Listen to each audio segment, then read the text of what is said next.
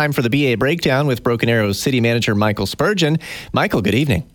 Hey, how you doing, Skyler? Great to talk to you. Running a little bit late today and had a bad connection, so I apologize. Hey, no worries. A little bit late. No worries at all. Um, we got a few things we wanted to talk about. We also got a question from listener on an open mic that we'll play for you.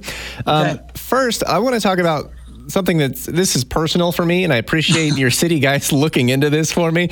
Um, there's been this siren sound that I have heard periodically um, since I got uh, moved into my house about five years ago, and I never knew what it was. It's raining every time I would hear it. This is what it sounds like.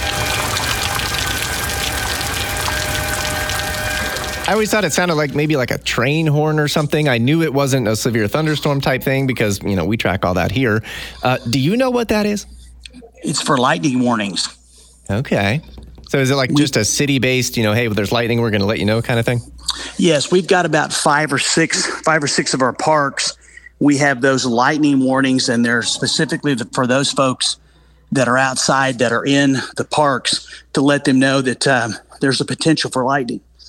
Good to know. And that's actually a really good idea because sometimes people may not be completely aware of, of uh, the conditions outside. So uh, that's fun. That's fun to uh, scratch that off my list. I've always wondered what that meant. But you do raise a good point. I mean, uh, obviously, we need to do a better job of communication about the fact that we do have the the lightning warnings in our parks.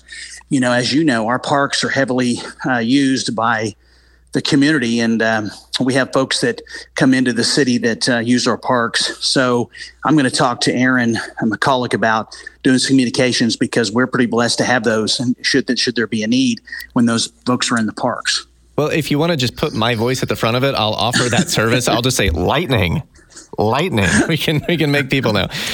Um, hey, something else that's happening. This is pretty important for uh, folks who want to get uh, you know the latest information or they want to maybe share some ideas. There's a big meeting happening today, this evening. Uh, starts in a little over 45 minutes. It's the city of BA and it's Tulsa County on uh, road projects. Can you tell us a little bit about what people can expect out there this evening?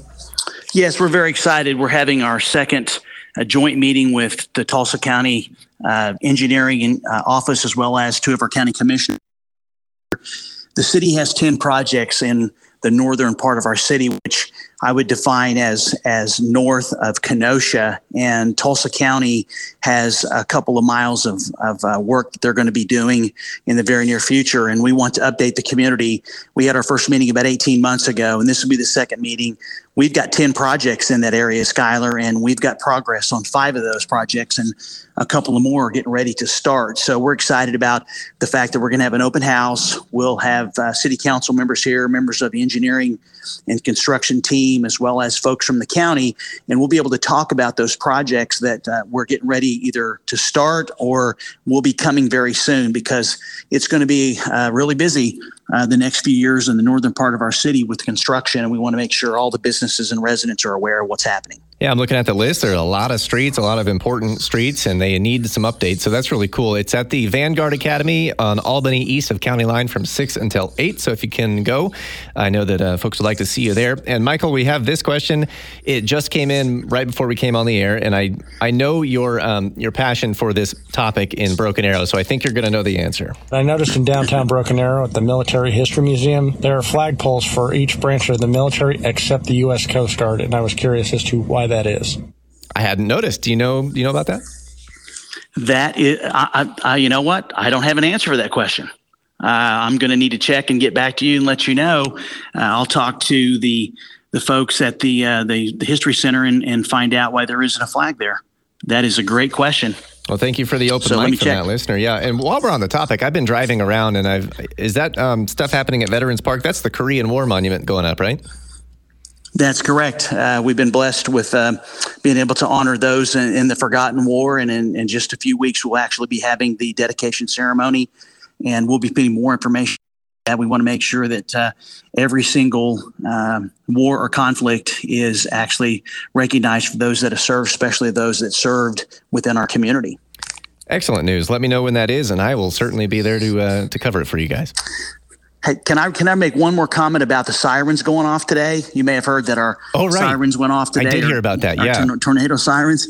I just have to say, what a perfect day to make a mistake. Uh, quite frankly, uh, normally we do those on Wednesday, and our our emergency management coordinator Jamie Ott is out of town today, and one of our staff members actually programmed them in. They just picked a day versus rather than tomorrow, and we were fortunate that uh, it was a, it was a beautiful day for the sirens to go off because I think people looked outside and knew something was going on. But uh, I just want to apologize for that. We will not uh, test them tomorrow, but we will be back on uh, Wednesdays in April.